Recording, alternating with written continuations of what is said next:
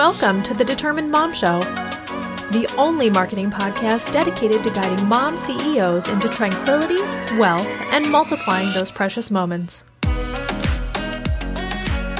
Welcome to the Determined Mom Show. Today we have a very special guest, Mary Phelan, on.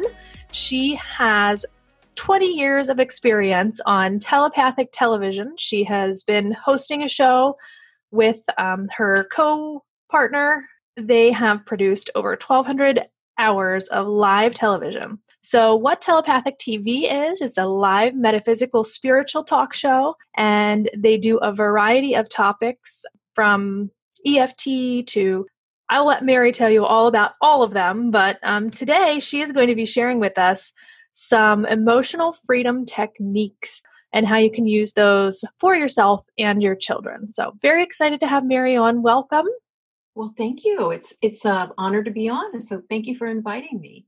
Definitely, I'm super excited to have you here. This is a topic that I've done research on. I have like an app on my phone that I like try to use and that kind of thing, but I'm really really bad about it. I definitely need to use this technique, so I'm very excited to have you on and have you talking about it. I do want to ask you though, how did you get started in all of this? Like as a mother, how did you get started working you know for yourself and in the television I, am sure you have uh, an amazing story. Well when uh, we first talked and i looked back on it it is one of those things that it wouldn't logically make sense that i would start out where i started and end up where i am because it's just it shows you how this divine intervention comes and guides us where we're supposed to be and that it's always going to do that. You can fight against it, you can try to make it happen, but it's going to happen in divine order. Well, I got married way back in 1974, and early on in the marriage, my husband developed mental illness. And so uh, things got really bad. Back then, when you got married, you were expecting to stay married, be the housewife, and PTA and things like that. And so I found myself with a three year old and a one year old with my husband um, completely incapacitated because he had attempted suicide and he didn't die, but he, at that time, he is passed now just recently, as a matter of fact. But that was like in 1981. You know, it's interesting because just even talking about personal things, you know, I could use some EFT because I don't usually talk about it. But uh, anyway, so I found myself literally no high school diploma because I got married really young out on the street because I got evicted. Wow. And pretty much everything we owned, which wasn't much, was kind of in a dumpster because that's how eviction happens. So I may have moved into my mother's for a short time with a trash bag of clothes and toys for my two kids. And it was literally that. Everything else was gone. I remember sitting there one night and we didn't even have a bed. We were sleeping on the floor in one of the empty her empty bedroom that she had. I remember thinking, what do I have to do? I have to get my kids a healthy environment, a happy environment. And so I made a list. I said, well, I have to get a driver's license. I have to get a car. I have to get my GED. I have to find a, a job. Mm-hmm. And there was a lot of troubling things that had happened prior, but this is where I really took my life in my own hands and said, I just have to do these things. And this feeling came over me that I knew if I could just define what it was, that I would reach the goal if I just worked toward it every day. So I had the list. I got a job at, as a waitress. I worked my way up to being an assistant manager and a manager and all that. And waitress work is hard work because much of the time I was doing two full time jobs trying to get on my feet. But I did. I put the list there. I put it in an envelope and I didn't think about it. And the next thing I know, everything was unfolding. I worked, I got a car. I went and said, I'm just going to take my GED and see how hard it is. I took it, I passed it with flying colors the first time. That's I awesome. worked my way up, I got the car, I got on my feet. And then I was working in that restaurant for a number of years. And I think I might have shared this with you before.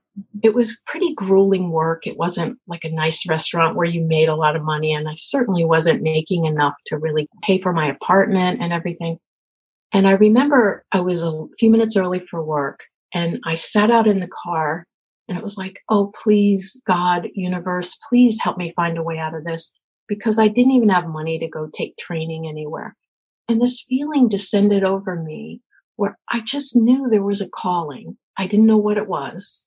I wasn't going to try to control that, but I just knew, even though I couldn't see any way for it to happen, that something was going to shift.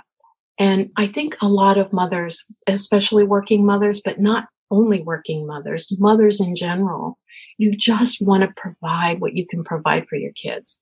You want them to have a better life than you. So you get this like maybe divine guidance or this divine push to do things for them that you couldn't do for yourself. And I just knew that somehow I was going to get out of that. Mm-hmm. So at that point, I would just go into work and intuitively connect with people. And this does lead into the EFT. I'm a very compassionate person and I used that energy to connect with people and understand like each table that came in, like what, what are some of their hardships? And I didn't know at the time, but that was a training, almost like a pre on the job training for me to do what I do now. Mm-hmm. And I mm-hmm. had no idea. And that's why it's important if you do feel trapped in a dynamic where you feel like you can't get out, you can't do these things. Everything that comes to you and where you are going to be led is, is showing up in your life right now in the things that come to you that cross your path. So I worked there for another X number of years after that. And one day I was tr- I I was trying to get all the stuff in order, uh, getting my kids encyclopedias, and because back then to do research you had to drive them to the library. You remember those days? Mm-hmm. So I put a goal of getting a set of encyclopedias, and so I worked an extra day for six months to pay sixteen hundred dollars for these encyclopedias, which was a fortune back then. And a friend of mine sent this investment person where you can save $50 a month and whatever that was. And so she came by the house. She said, What are you doing working in this restaurant? You seem to have a better intelligence than that. Not that there's an intelligence level for working in restaurants, but right. she, she, felt that I had something else that was more suited for me. Is probably a, a much better way of putting that. And so she said, I'm going to take your resume to this recruiter I know. And I said, a resume? I did, I honestly, I really didn't even understand what a resume was. So she, I don't even remember what happened. And this is how great, profound, destined change happens in your life. You find yourself here and then you find yourself over there. You don't really even remember what came. But the next thing I know, she had helped me get a resume together to this recruiter and uh, they offered me a job as a receptionist in an IT company. And it was like, I was scared because I had something familiar and at least I'd gained seniority there. And I remember fretting over that for the whole weekend. I drove my friends crazy. oh, should I do this? Should I not? And it was comparing apples and oranges. Yeah. And then the morning she called, I decided I can't do this. It's too, too stressful. And anybody out there with kids knows that you don't make changes lightly. You want to keep the stable base. But I remember picking up the phone and she says, Do you, this is how long ago it was because we had phones like that. Yeah. that was attached uh, to the wall on a very short cord. yes, it probably was. She said, Well, do you take the job? And my mouth just said yes. That's something that I wanted to share with you and your listeners that it's like your mouth knows the answers. A decision is an active verb. It's like you just find yourself sitting there I just said yes and I took the job. And that led me to a 13 year career in IT that I worked my way up to an IT director. From mm-hmm. down as a receptionist, I taught myself all the programming and everything that the programmers were learning back behind the locked door. And they just kept giving me opportunity because I just wanted that. I wanted it for my kids. And sometimes we can want things for our kids and get past blocks that if it's just for us, it's harder. Like I was saying earlier, it was like a divinely led thing. I worked my way up to a 25,000 person company, IT director, and I still had no college degree. I taught myself networking, software, hardware maintenance. I had people working for me. I designed accounting systems. So in order to do that, I had to learn accounting. So I would get a textbook and I would understand, well, what is a general ledger? Because you have to know. Yeah. And I just kind of pushed my way through that. And it, I call that my power years during that time because I just was pushed to get to a place where I didn't have to work an evening job anymore. I got to that place and there was a, toward the end of it, my father, uh, my mother had passed. And so my father had Alzheimer's. And I think a lot of you and the listeners out there, if you haven't experienced it already, you're probably going to go through this phase of life too, where you're not only caring for your kids, but you're caring for your parents at the same time. And it's a very emotionally pulling time because I was a single parent and my husband was in a nursing home. Uh, I, I didn't have child support. So I was kind of on deck for everything. So I couldn't just not go to work, but I had to take care of my father and we didn't have money to put him in a nursing home. Yes. So I ended up buying his house that was dilapidated just so we had the funds to put him in a nursing home.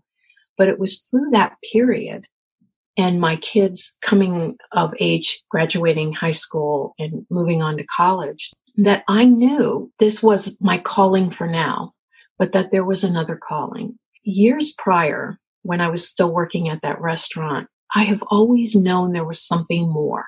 And I think we all go through that, whether we find it in religion or we find it in psychology or we find it in science. We're looking for the thing greater than us. And one day I was waiting on tables and this man was reading this book that looked intriguing. It was called The Nature of Personal Reality by Jane Roberts. Nature of Personal Reality. I thought, this is really what I'm interested in. I need to know because I had wanted to be a doctor. And so I knew I never would be able to do that outside of me, but I would get used textbooks and give myself tests and stuff on it. And I studied a little about psychology, and that had always been interesting to me since a child. And I told him this. I said, I've always been looking for the answer. I went the religious route. I would go to ministers and say, please help me to understand. Mm-hmm. And so he's dropped off a book the next day. I went to the waitress station and he said, uh, the person at the register said, this guy dropped this off. So I knew it was him. He had bought me a copy. The picture on it was a, it creeped me out a little bit and it was a channel book and it was like oh, i don't know about that. I, I didn't want to read that. So my friend read it and said you have to read it. And so i finally ended up reading it and it was essentially the basis of all metaphysical teachings now about you create your reality. You have a participatory role in your life mm-hmm.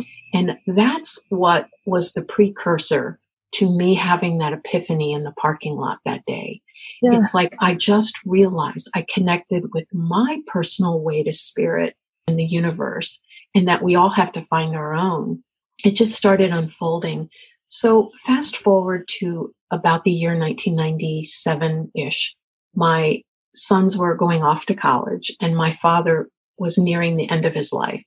And at that time, I was still doing side work in my main job, but I was working my way up to what had been a goal. When my father passed and the kids moved out, I had this crisis of sorts. When your kids move out, it's frightening. You know, you're all alone. Mm-hmm. And it's like, I mean, everybody's going to go through it. And there was something on Facebook that, uh, an article that said it's not a tragedy, it's not a death, but it's not nothing either. Mm-hmm. And, it, and it is this moment where everything moves. And that's where I got the shift into what I do now. And again, I cannot tell you how it happened.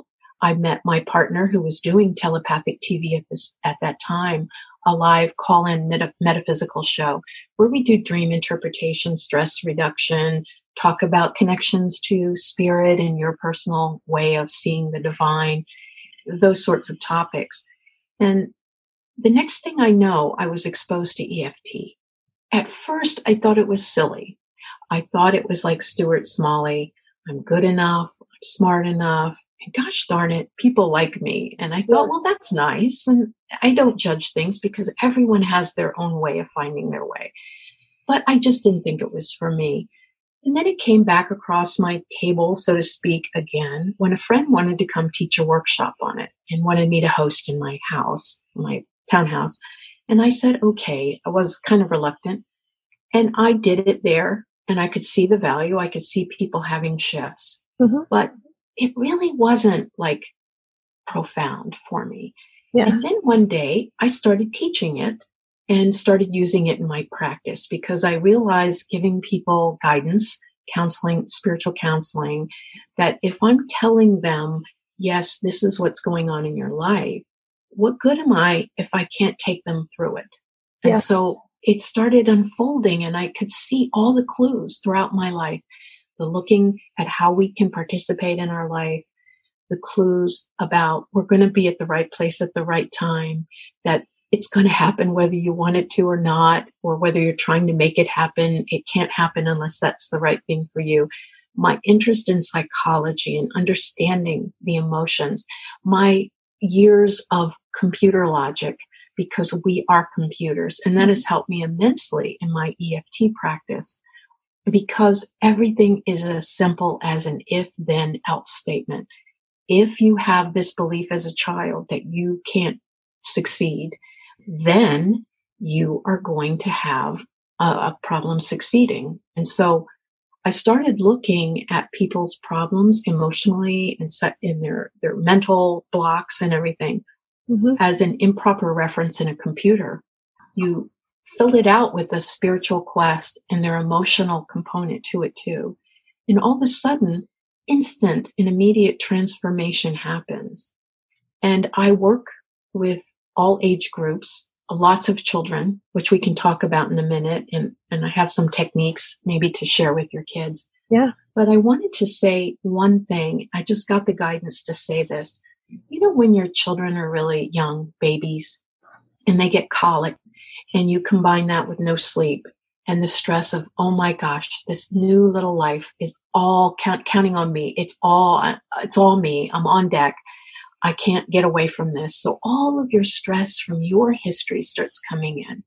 And people often find too that the unresolved issues from their childhood may come up and it just gets to be overwhelming and you find yourself tensing up at the sound of the crying when it can't stop there was something that, that came to me back when I my younger son had allergies and so had a lot of colic and everything and I remember being tense one time it's like oh and then this feeling came and just I expanded as if all the atoms in my body expanded and the sound just went through me Mm-hmm. And it was so transformative.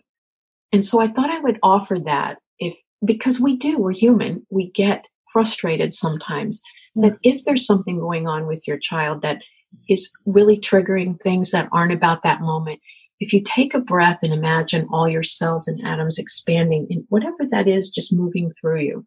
And it can be traffic. It can be your husband. It could be the neighbor's lawnmower, whatever it is, just letting that blow through you it changed everything for me.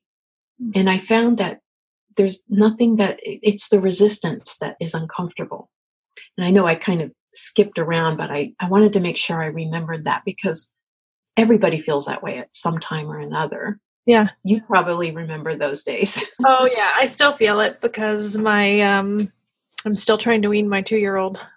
oh, okay. And so sometimes I get a little frustrated, like you cannot possibly want to eat again. Like yes, yes, yeah.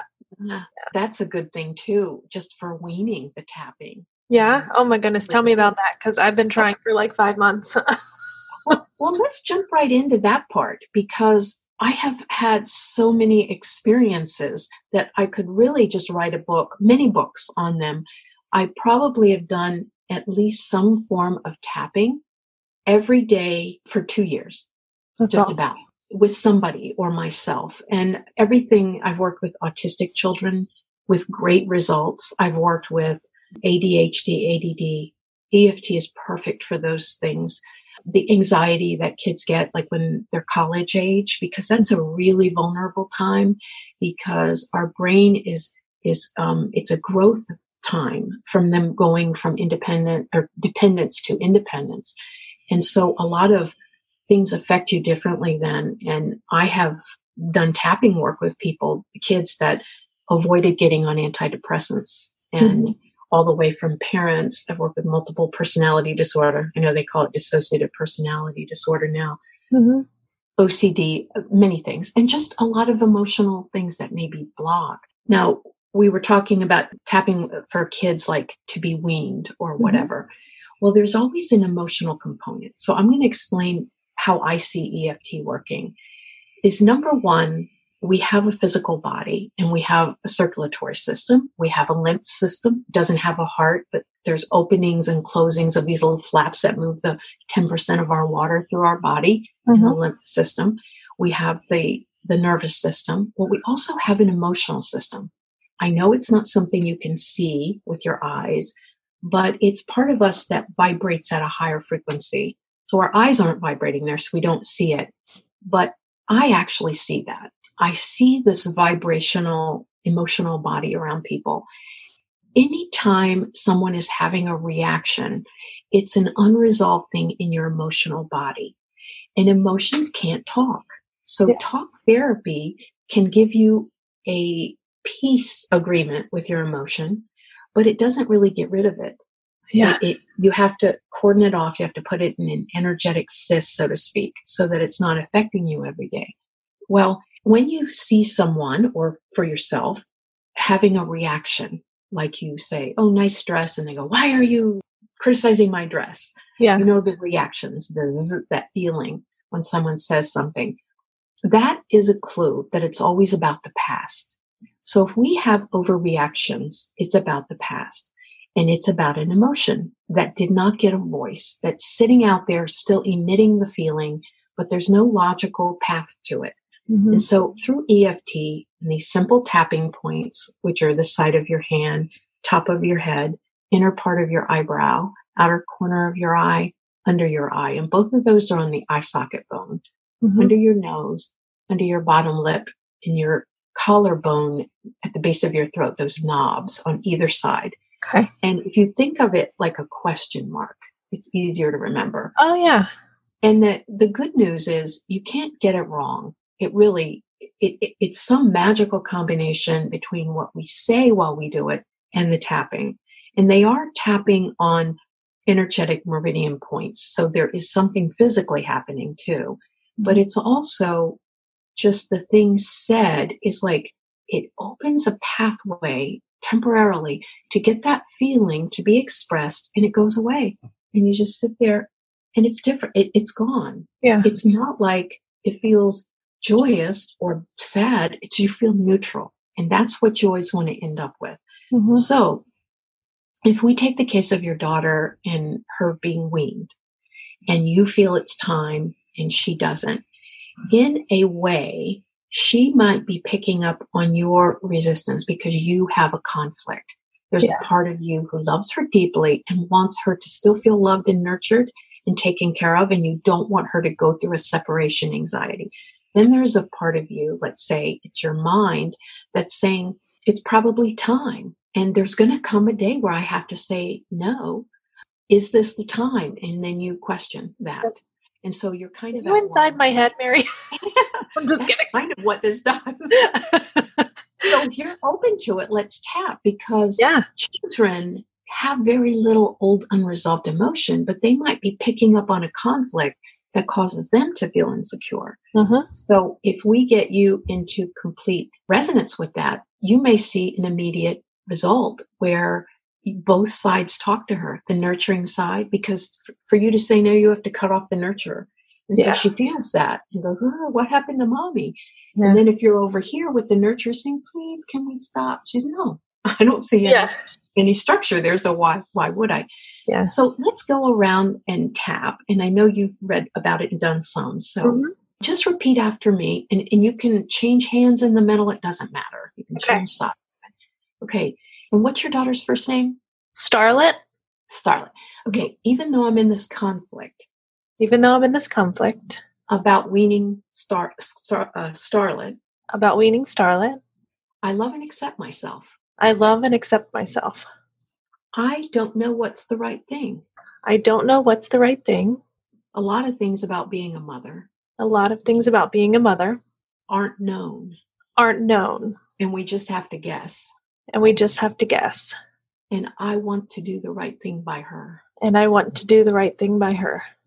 Maybe there's stuff from my past. Maybe there's stuff from my past. Making it extra important. Making it extra important. For me to do the right thing. For me to do the right thing. Because maybe then I'm doing it for me too. Because maybe then I'm doing it for me too. And things I didn't get. And things I didn't get. Even though I'm afraid of making a wrong choice. Even though I'm afraid of making a wrong choice. I'm open to the idea. I'm open to the idea that whatever I choose is going to be the right thing. That whatever I choose is going to be the right thing. And even if it doesn't look like it. And even if it doesn't look like it. I forgive myself. I forgive myself. It is safe for the part of me that's loving. It is safe for the part of me that's loving. To say it's time. To say it's time. And it's safe for my intellect. And it's safe for my intellect to connect with my emotions, to connect with my emotions, even though it might be afraid, even though it might be afraid that it'll get overrun, that it'll get overrun and overruled. And overruled. It's safe for both sides of me. It's safe for both sides of me to agree that it's time. To agree that it's time. And then Starlet will feel safe. And then Starlet will feel safe. And feel it's the right time for her too and feel it's the right time for her too. And I love and accept myself. And I love and accept myself. Now take a deep breath. Now, did that make sense? The things we were saying?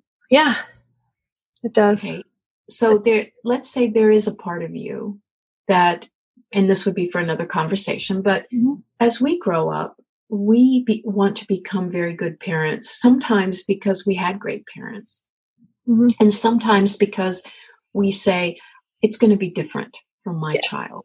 And we can't often, or, or, we're taught we have to love ourselves vicariously through others and that we can't do it directly. Right. So you're doing it 100% for your daughter, but maybe there's a part of you that's trying to fill a bucket that wasn't filled because that's the way yeah. we're made. We yeah. go forward trying to fill those old buckets.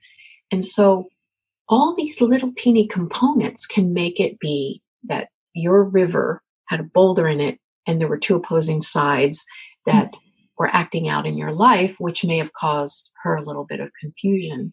Yeah. And so you had to cordon off your emotion to make this in, this uh, executive decision. It didn't feel safe or whole in the in her little world. Okay? Yeah. Plus, if you let your emotion get over there, you're feeling that your emotion will just wipe out your intellect because maybe we yeah. get used to people just wiping over us. We're mom, just none of your needs matter. Yeah. And so when we do draw a line, we have to take our emotion out of it and get rigid. Yeah. But yet that's not our nature either. And so I think it's a matter of finding the power in the emotion to say no and yeah. giving it permission. And then the intellect making it feel safe to have the emotion join the council there. Yeah. Do I need to do that? Repeat that exercise often or kind of like whenever I'm feeling conflicted about it? Or um, is it a no. one time kind of exercise? EFT is a one time thing, but here's mm-hmm. where it looks like it's not. Let's say there was that conflict that we just outlined and mm-hmm. it just moved away. And then you realized that this is really connected to the idea of saying no. Mm-hmm. Um, and it's more about people in your life that may have infringed on your boundaries. So something else may come up and then you tap on that. Mm-hmm. And so what I would say is when you clear it and that emotion goes away, it's not like it comes back because all unresolved emotion wants to leave. It's yeah. been recreating dynamics in your life over and over to get you to get it to leave. But if there's a feeling, it's like bottle of soda, the pop the top bubble pops, then the other bubbles can come up. Yeah. So you might find a different aspect. How does it, how do you feel about that? About the weaning? Um, my body says it's time, but you know, like definitely. It's an end to an era. Yeah. Yeah. Let's tap on that because I was feeling that as well. I know it's time. I know it's time. But it is an end to an era. But it is an end to an era and I feel like I'll lose a closeness with her. And I feel like I'll lose a closeness with her. And she'll grow up. And she'll grow up. And out of my arms. And out of my arms. And it's okay that I feel this way. And it's okay that I feel this way. And it's okay that I want to hold on. And it's okay that I want to hold on. And it's also okay if I'm ready to let go. And it's also okay if I'm ready to let go. What if I could expand my heart and throat? What if I could expand my heart and throat? To hold both of these feelings at the same time. To hold both of these feelings at the same time.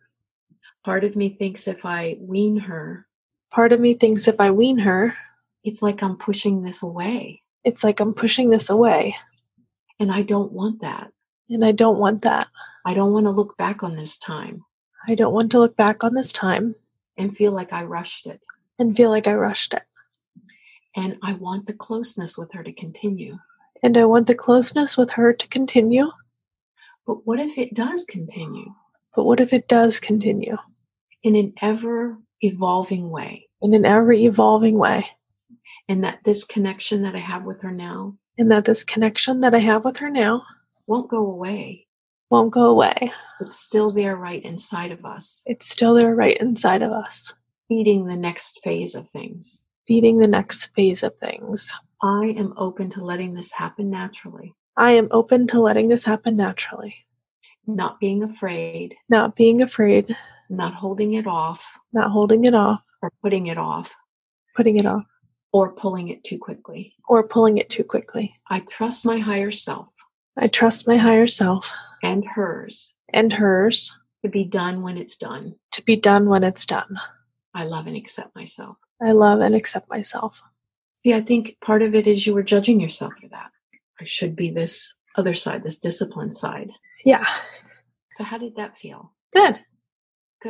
Good. Yeah, very good. It, it's like I think part of it is just knowing kind of like what to say. You know, like what um what's okay, I guess, you know, like what you're willing to give yourself permission to do. Mm-hmm. Does that make yeah. sense? Yeah, absolutely. Like that I think is the the challenge of doing the EFT by yourself unguided, you know. Yes. And yeah. I got to tell you it took me a while to figure out what to say. And so when I do the EFT trainings, the different levels, mm-hmm. that's one of the big things I had questions with. It's like, where do you start? Mm-hmm. And if you just connect with the emotion, you start. Mm-hmm. And I feel just everything that I've done in my life led me to the place where I'm not literally seeing this, I'm not seeing things, but in my mind's eye, it's like the, this green channel of light. As Mm-hmm. I'm saying things, it'll open up this other pathway. Yeah. And what happens when we have an emotional block, it blocks a pathway of co- a cognitive shift where we say, oh, yeah, of course, that's how I do it. Right. I'm just going to know that I'm going to allow myself to enjoy this fully. Mm-hmm. It's not that I want to hold on. It's not that I want to push it away. I just want to make sure that I, I enjoy every moment of this connection. Right. And that when that cognitive shift makes sense after you tap. But before you tap, it was on the other side of an emotion that we released through tapping. Yeah. And so in EFT, they call that the apex problem mm. because when you shift, you remove the thing out of the way, the water just naturally flows. And it's like, well, of mm. course it flows. And you don't ever remember being sick. That's the way we heal. Yeah. When you heal in a real way, you never remember being sick. You don't remember the moment the paper cut healed.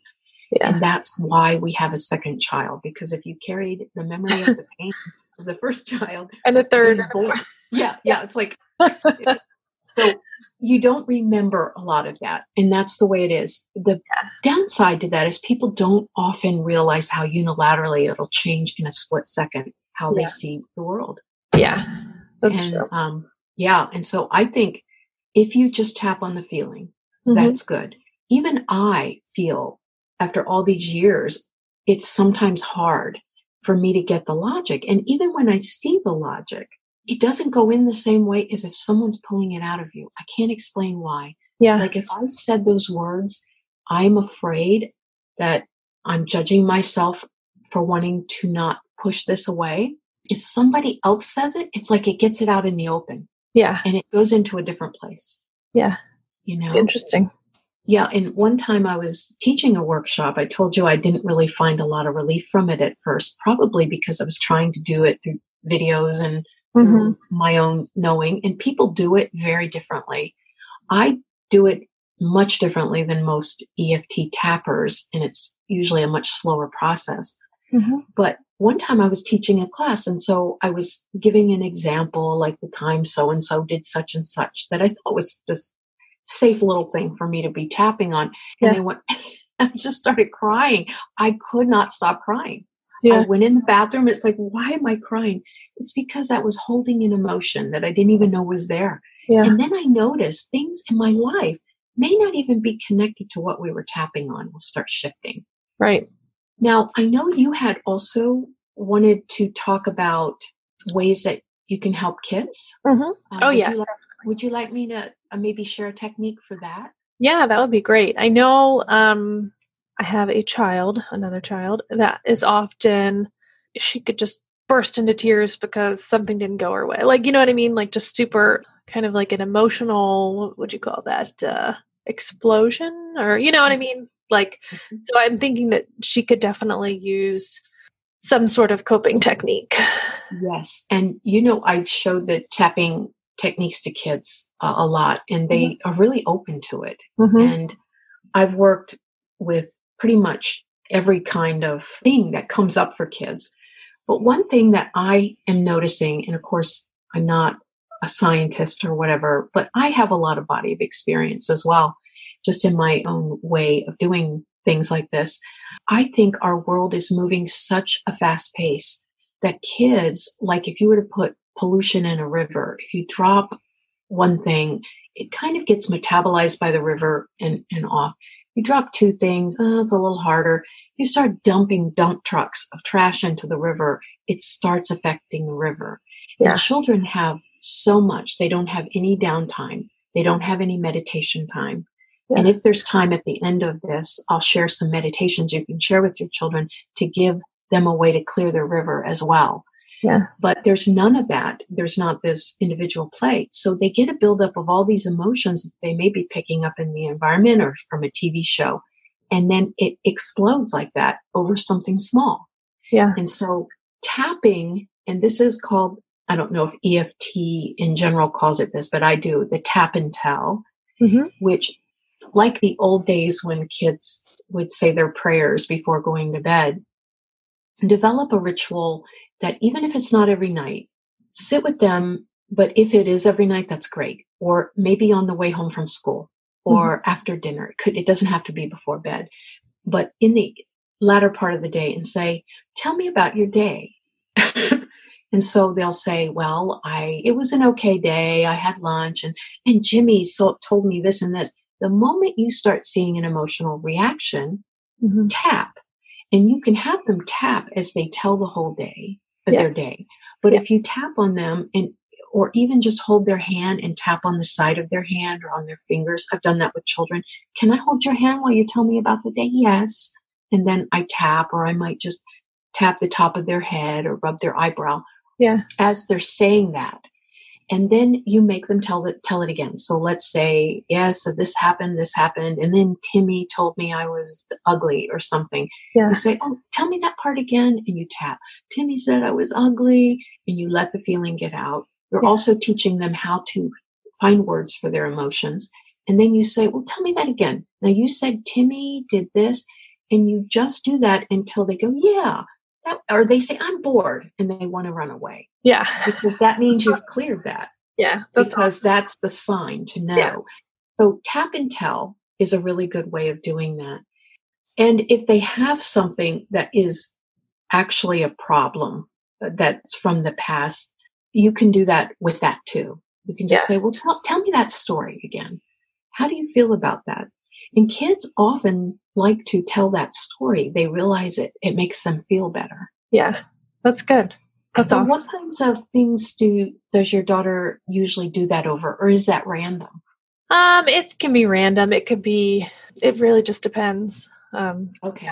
So it's really hard to say. yeah. Well, sometimes you can see a pattern that will give you a clue, mm-hmm. and and probably not with her. I think it's just her way of releasing that pent up energy. Yeah, I think so. She's very active and she's very uh, emotional at the same time. But like if you know something happens, and she just kind of you know waterworks on, you know. So, mm-hmm. um, but having giving her something like where she could talk about it and explain why she's feeling that way while it's happening, I think would be extremely helpful. Yes. And that's something that none of us are taught. And if we had done that from early childhood, we learn through our childhood to process our emotion through our experiences. But our parents didn't have any guidance on how to teach us to do that. So their parents and their parents, Beth, you don't talk about your emotions. So mm-hmm. we have all these mixed messages. Share your emotions, but you better not, or I'm not going to love you anymore. And all yeah. this kind of thing. So we don't have a friendly relationship with how we feel about things. Right. Yeah. I think everything that you've talked about is extremely important. And I, I agree with you. Something that you said earlier is that you always want kind of to provide better for your children. I think every single parent, like from the moment that they find out that they're going to be a parent, that's the first thought that enters their mind, right? Like, I'm going to do better, you know, or I'm going to do as good or whatever you know if you had a, a great um, set of parents or parental units i don't know how you would say that but but yeah i think that brings up that topic and especially for our society where we're so busy i think sometimes i would just like love to go back to like when my mom was a parent and just have like just only the responsibilities that she had you know yes um, even though that it's, it's a lot it's still like a fraction of what I have, you know? Absolutely. So. Absolutely. We are on the front end of the wave, the cusp of the wave of a, an entirely different life where our roles have been totally jumbled up like a, a Yahtzee game where we mm-hmm. shake it up. Yeah. And men are finding a great crisis. I do work with men too, and I'm working on a book to help men through it because men are taught the only way they can connect with their emotion is physically, like through sexuality or having an experience with someone rather than the opening up. So it's even harder to reach them in a lot of ways yeah. uh, because they don't have that role. They don't, they're supposed to be strong, but they don't know where it is. But in the process of this role reversal is so much is on women's shoulders, parent mothers because often you are the defender and the protector, you're the provider, you're the disciplinarian, and also the loving nurturer that has to sit and teach the detail work, like how to mm-hmm. say cookie and when not to eat the cookie and when it's okay to eat the cookie and all these subtleties. Yeah. And the stress involved. Would you like to just do a general tapping on that for that people watching could tap along with? Yeah, that would be great. Okay. okay. So I'm just going to be kind of generalized about it, but okay even though I have all this stress, stress and pressure on my shoulders right now. Even though I have all this stress and pressure on my shoulders right now. And I'm afraid of failing. And I'm afraid of failing. I choose to love myself anyway. I choose to love myself anyway. I feel like I'm in a river of overwhelm. I feel like I'm in a river of overwhelm. And there's no way out of it. And there's no way out of it. And I have to stay in there. And I have to stay in there. Because I have my kids counting on me. Because I have my kids counting on me. And I would rather die than fail them. And I would rather die than fail them. But I feel overwhelmed. But I feel overwhelmed. What if I could step into the river of slow? What if I could step into the river of slow? And still get everything done. And still get everything done. And still move just as quickly. And still move just as quickly but have my mind peaceful and calm. But have my mind peaceful and calm. While I'm still moving. While I'm still moving. I'm open to stepping into the river of slow. I'm open to stepping into the river of slow. I'm still going to take things as they come. I'm still going to take things as they come. Even if I'm beating myself up in the process. Even if I'm beating myself up in the process. And trying to make me get more done. And trying to make me get more done. It's safe to be on my own side. It's safe to be on my own side. And not judge myself. And not judge myself. I'm doing the best I can. I'm doing the best I can. My kids chose me. My kids chose me. They didn't choose a Stepford mother. They didn't choose the Stepford mother. I have everything they need. I have everything they need. Just as I am. Just as I am. And I love and accept myself. And I love and accept myself. Take a deep breath. And it does feel that way. Like we get taught, see, this is where when you do deep EFT work, you can do EFT for immediate problems. You can mm-hmm. do EFT for goals and dreams and blocks. And you can also do a deeply spiritual, like um, the ancient Egyptian mystery schools called it the J hook, where you go down in order to go up. You don't just jump up by watching a YouTube video and become an expert. You have to go through yourself. Right. get, get up there. Mm-hmm. And I feel that when you go down and look, we are taught somewhere in our program that you have to do better. You have to get an A. Everything in our life is measured. Yeah. So we develop this measurement inside our head that's beating us with a two by four and whips all the time. Yeah. And that's what we're looking to get away from. So whatever's going on, however overwhelmed you are, mm-hmm. just say, I forgive myself, even if I fail at this yeah. and I never reach my goal. That's and the worst happens, I promise I'm not going to withhold love from myself. Yeah. And when you promise that, then you never have to worry about failing anymore. Yeah. Then you just know you're going to get done what you're going to get done anyway. That's so powerful, especially for our audience. mm. uh, you know, our audience is full of moms who are innately overachievers. Like, there's just you know, they obviously want to be a mom, they want to, you know, have their own yeah. business, they want to do all of the things. And when you try to do all of the things, I know I'm personally one of them, it gets overwhelming and hard. And I think that's a really good, uh, I'm glad that we kind of did that one. So then that way they can actually, if they need to replay this themselves, they can actually use that exact mantra that you just did, or I don't know what you would call it. The That's a good. Yeah. Yeah. I encourage you, if you're listening uh, or watching, um, to use exactly what Mary said when you get overwhelmed and when you feel like you're not enough for your children or not enough for your business or anything like that. So I really, I think that's awesome. And I really thank you for sharing that one. Oh, well, thank you. Thank you for being so open to this concept because yeah. it's not foo foo and weird. It's actually useful stuff. And mm-hmm. uh, I have psychotherapists and psychologists that come to me for their own therapy and send me people that, that could really benefit from yeah. this. I mean, it's that profound. But one thing about that, I just wanted to say this because it's so important with that push. Like I felt it like I have to, I have to succeed for my kids. I have yeah. to try to be in a place to help them get into college and all this.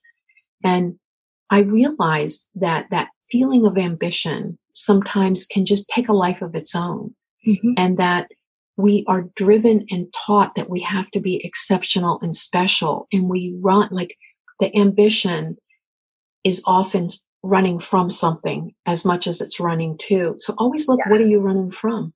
am I going to not think the same of myself if I'm more of a stay at home type mom than if I'm a corporate executive and a mom? Mm-hmm. Love yourself no matter where. And, and, then you find where you're really supposed to be. Yeah. There's your balance that you're supposed to have. Yeah. What am I running from? It's interesting. And what am I really running to? And everything then, then starts getting into proportion. And then you have your magical intersections like I had that man that I met that was a customer in his mm-hmm. book and then into IT. And then my father passed away and I met my partner. He was doing the TV show. We started to change the format. We started doing that. And it's like, I would have had no idea I would end up yeah. on a TV show. I'm a shy person. How did I, that happen? Yeah. And when you really get to know yourself, those things start becoming more visible. Yeah. I think your story is amazing all the way from not even having your high school diploma, you know, to going to waitressing, to being a, receptionist, and then learning and kind of like almost teaching yourself all of that IT stuff so you could grow within that company. I mean, it's just such an inspiring story.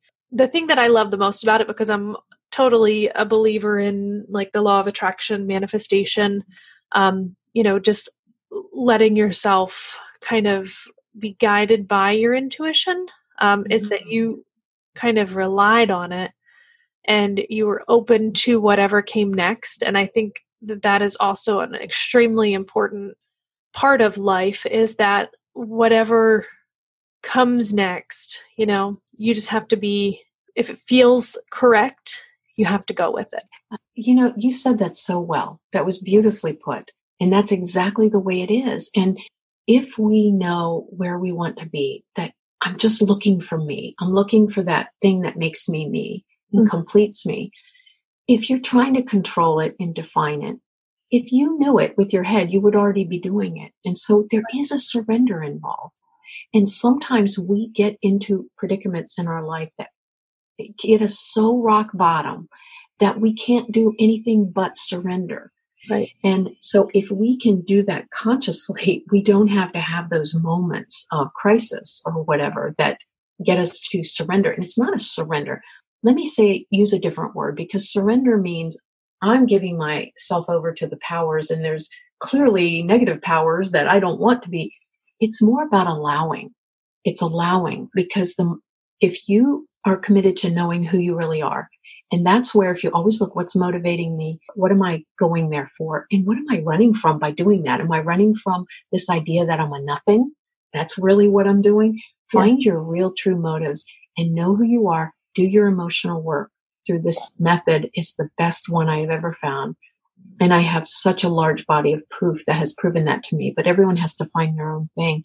If you know yourself, the universe will get you all the way to Kathmandu yeah. on a dime if you need to be there. And so it's kind of just like you trust gravity to roll something down a hill instead of carrying it if it's a heavy rock.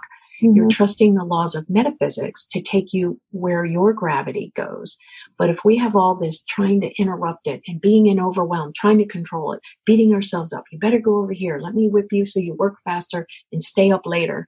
Then we miss all that. And the universe has to work against us and it feels like we're abandoned and there's no force out there on our side.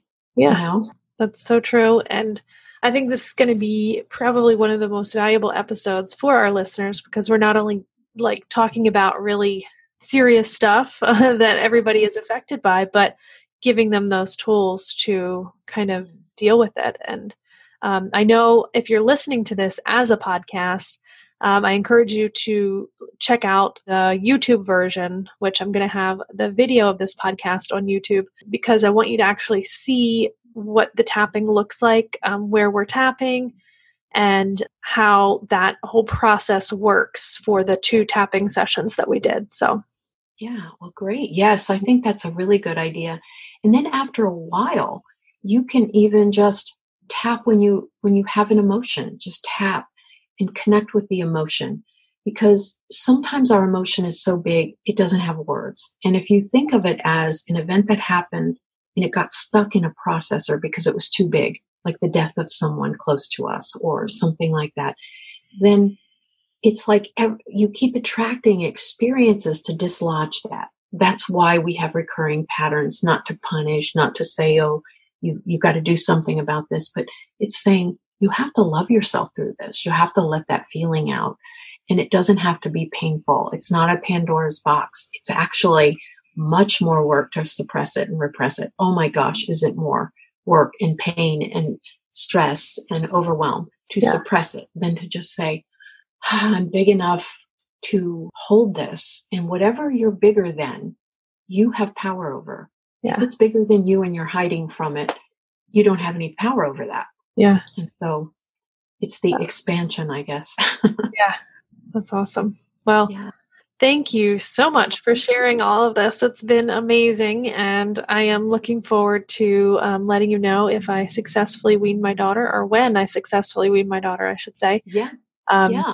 And also pay attention to how you feel about the whole issue mm-hmm. because mm-hmm. I think what you'll find is you're just not in a hurry and you're not pushing anything, you're not running, you're not pushing the river, you're not trying to stop the river. Yeah. That you're stepping into the flow of the river. Yeah. When we become neutral, we just become it's like everything's okay. Yeah. And that was the troubling part was the conflict about the mind saying you should and the yeah. heart saying I'm not ready. And yeah. It's okay to wait till you're ready too. Yeah. Yeah. Mm-hmm. It's very true. As a matter of fact, potty training, I remember people were trying to push me to be pushing my one son. And I said, no, that's one thing I'm not going to do. He'll be, he'll do it when he's ready. Yeah. And in short order, he just was ready and Yeah. Didn't have to potty train him at all. Yep. Yeah. So I'm taking that approach with potty training. Like she occasionally goes, often takes her diaper off and sits on the potty, but you know, I'm not necessarily like encouraging her at this point. I'm feeling like, you know, she's just going to do it because it's the third kid. I'm like, you know what? she's not going to be in a diaper in, in kindergarten. I know that much. I know that is true. You don't see many 25 year olds still in diapers. No. And if a cat can tr- can just show a kitten a litter box and the kitten starts using the litter box, a human being has their own faculty too. Yeah. There was so much damage done by the Spock era of tying your children to the potty chair and stuff Yeah. like that. That I just decided, and I took a lot of hits because people thought I was too soft on my kids because I let them sleep in the room when they were scared and all that. Yeah. I would, if I gave one piece of advice for young mothers, your heart knows, it just knows it's not a brain function, it's a heart function. And if you get out of the judgment, you're going to be the perfect mother. And if your child it uh, doesn't get weaned till three years old, so what? That's Yeah. what's right for you too. Uh, The times I listen to other people's advice are my only regrets, really. Yeah. So basically, you're saying follow your intuition. Yeah, yeah. Follow your heart because Yeah. your heart, if it doesn't, you said it beautifully earlier. If it makes you feel larger, you walk toward it. Yeah. And my guides told me that in a dream. If it makes you feel larger, walk toward it. If it makes you feel smaller, walk away and don't judge it because it's different for everyone. Yeah. And I think that is a- goal. And that it's not always easy to reach that goal, but it's it's a goal. Yeah. That's awesome. Well- Well, Well, thank you. Yeah, thank you. And I have one last question for you. So, mm-hmm. this is a question that I ask everyone, and for you, it's going to be a little different um, because it's going to be kind of in the past. But what was your favorite thing about being able to? I guess your kids were already in college when you started being able to work kind of independently, right? Uh, yes. Okay. Yes. So my question normally is what is your favorite thing about being able to work for yourself and be around your children? But it still would apply because you, you know, So I would say because I do have the grandchildren now, and Mhm. I I have a very good relationship with my kids. They put themselves through college, and I think the whole experience for them gave them an independence. But one thing I remember my son, uh, because they were, my oldest son was the first one in my family to ever graduate college. And then my second son, and they went into IT, both of them did. And they were, one was an Eagle Scout, one won the George Wash, George Washington or Georgetown, Uni- George Washington University of Medal of Honor for Math and Science. And Oh, they were, they both did really well. And one thing one of them said, I overheard at a picnic or something, they were saying, Well, I watched all the hardship my mother went through and all the hours and how exhausted she was. And she would bring home like, le- like pizzas that people didn't pick up so that we could have a pizza. And he said, I kind of did it for her. I Yeah. wanted to have a better life. yeah. Oh, that's so sweet. And um, so, sorry, I didn't know I'd cry at that. So maybe That's some okay. But one thing that that I gained from that is whatever you do, you're showing your kids. And Mhm. if you go after doing your best, they pick up on that. It Mhm. doesn't matter if you got to be president of the university. If they see you going after what you know is your calling Mhm. and you finding out what your calling is, then they're going to do the same. And Yeah. both of them went after their calling and they it gave them permission. So it's more about what you show them than what you tell them. Yeah, And that's uh, awesome. yeah, so that probably is the good thing when you see the results of what you showed. yeah, that's awesome. I love Yeah. it. And Aw. we talked um you know about you being able to have a kind of almost like a forward perspective you know because you do have grown children and grandchildren and um you know you're where many of us are going to be in a few years very short years scarily enough um how quickly that time goes but yeah so i really thank you for your insights and being able to share those things with us and we're kind Well, of thank you. yeah, we're going through them now and we will be going through them for the next, I don't know, I think forever because there's never a time that you're not a mother. You're right. So- You're right because I'm going through the whole experience of grandmother and and giving space to them, and yet Mhm. still. But one thing I think is very valuable. If I look back on all the stages of my children's life and having to manage it as the father and the mother and when my son crying one time when he was very small, I wish I had a dad. And so I, well, this arm has muscles. That's the dad. That's the mom. Yeah. And going through all the various emotions of the kids not having you there. And I wrote a poem years ago that said, if I were a man, I would be a good father. Yeah. And the detail of that is if you're a man and you put a hot dog in front of the kid, it's like, wow, look what he did. But as a mother, you have to be at the PTA meetings. You have to go on right. their field trips, or you're seen as derelict. Especially back in my day, there weren't yeah. many single mothers. I'd go to Boy Scout meetings and they would not talk to me. It was like I was this yeah. weird younger person over here that wasn't uh, married. But when your kids get older and you start having to let go, let's just say we're always having to let go, but yeah. we're always having to embrace the next phase. So yeah. it's weaning now, but later it's driver's licenses. Mm-hmm. And I remember the first time my son, I gave him my car for the night. It was the prom and they had an all night thing or a late night thing.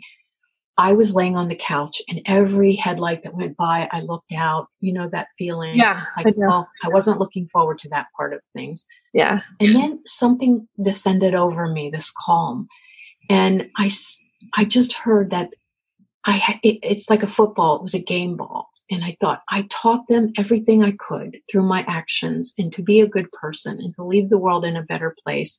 And they have proven that they've heard me because of the things they've chosen yeah. and that I have to trust them now. And so I, in my mind, I handed over the game ball and it was like from that moment, it wasn't perfect. I've, I've done things that are still smothering. Yeah. Um, but I felt like it was a way to release. And while they were in high school, I taught them to manage their own money. I gave them a budget that they had to buy all their food and cook and, and all that.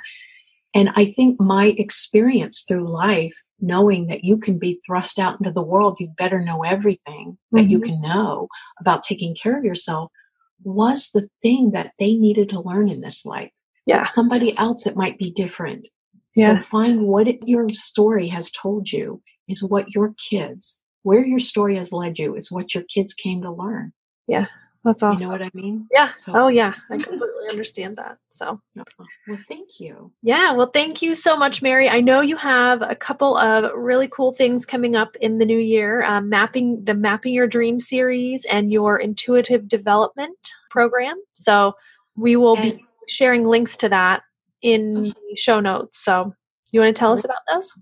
Uh, sure. And and I'm always doing the EFT training and EFT salons where you can come and we just pick a topic and I give everybody a little bit of attention. And it's so powerful because you get to see what other people are experiencing and it's so healing. That's very um, but the mapping your dreams, since I was a small child, I've been interested in dreams. I always say in my next life, I'm coming back as 10 people.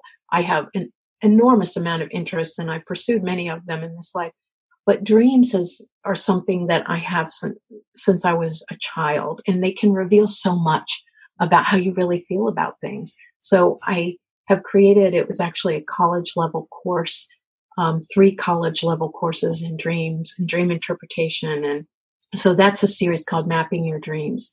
And then the intuitive development is a very grounded way to use the things that you see already to understand these larger stories, these larger messages, the, the messages from the divine.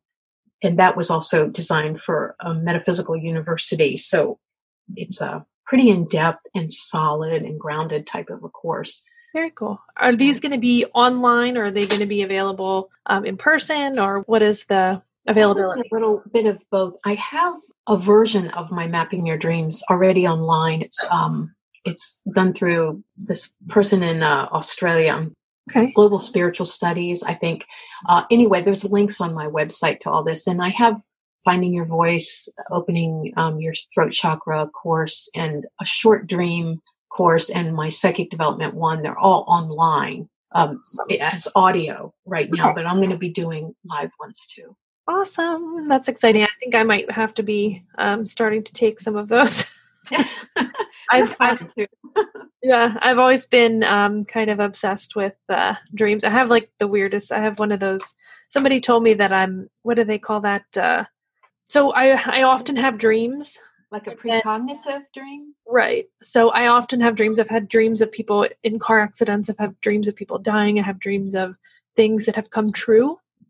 Mm-hmm. And, you know, so people often, uh, yes. So they say that every family has like a gatekeeper or a dream keeper that gets all the, the, the scoop on things and everything. Yeah. But that's actually what led me.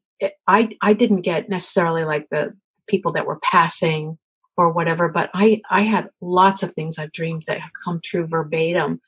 Mm-hmm. And they were so vivid and they felt more real than life. That's what led me to start, even as a small child, studying the dreams. Yeah. So you're probably very talented. I think you would love the the dream interpretation thing because you're yeah. probably very vivid as well. Very like it. Yeah. Yeah. If you ever want to send me some of your dreams, uh, that would be good because I am working on the book okay. that will give this very concise way of interpreting your dreams. And I love having unusual examples to use. So oh, do I have some? I'll the next time I have a crazy one, I'll have like it's very very they're long and they're in depth and they're like crazy. I had one the other night and I can't remember what it was now, but when they happen and it's and often it's very very hard for me to come out of it even when I'm awake. Like if my husband wakes me up in the middle of one of them, I will still feel all of those feelings and I'll feel like I'm still in that place. Um, yes. Um, even after maybe even 30 40 minutes of being awake i'll still like feel all the sensations and i'll still all the i don't know it's just pretty great you're, you're, very talented uh, that is such a if i lose contact with my dreams which i do when i'm really busy and stressed and not enough sleep yeah. Another reason to get out of that river of overwhelm. Yeah. This is I, I feel lost. I feel yeah. depressed. I feel anxious. Yeah. Uh, i know we we had talked about those those feelings of yeah. feeling that way. And a lot of that has to do with too much stuff in our processors. So a child may act out in temper outbursts or yeah. displays of behavior but we lose contact with ourselves and yeah. uh, when there's too much. So a lot of it is that you're still going to do the same amount of stuff with your hands in that given moment mm-hmm. are you in the river of overwhelm or the river of slow when you yeah. do it and start making those choices. But it's so important for you to because your dreams are giving you so much guidance. Yeah. We should talk sometime. Uh, yeah. When I start my podcast, I'll, I'll, have you on and we'll talk about dreams. Yeah, uh, because be dreams awesome. are very powerful. Yeah, yeah, yeah, and so many, so many insights I think would be useful for you. Yeah, yeah, that would be awesome. I would love it. Okay, well, thank you so much for everything. It's been such a great time, and I really feel like I could have you on for like four more hours. But um, I know it's it's so it's so easy to to talk with you, and you're a really great host. So thank you. Well, good. Well, thank you so much for coming on, and I really, really just enjoyed everything. And I will definitely send you my next dream recording. Wonderful. Sounds great. Well, I look forward to it. And thank you to everybody that's listening. This episode is brought to you by Google My Business Management Services from The Determined Mom. We provide quality Google My Business management to increase business visibility, ranking, and customer leads. A properly managed Google My Business profile is currently the key to rising to the top three of Google search results and will remain that way as long as Google is displaying Google My Business results first. Don't let your competitors hang out at the top getting all of the clients searching for your services when you should be there. Sign up for Google My Business Management Services today at thedeterminedmom.com forward slash Google.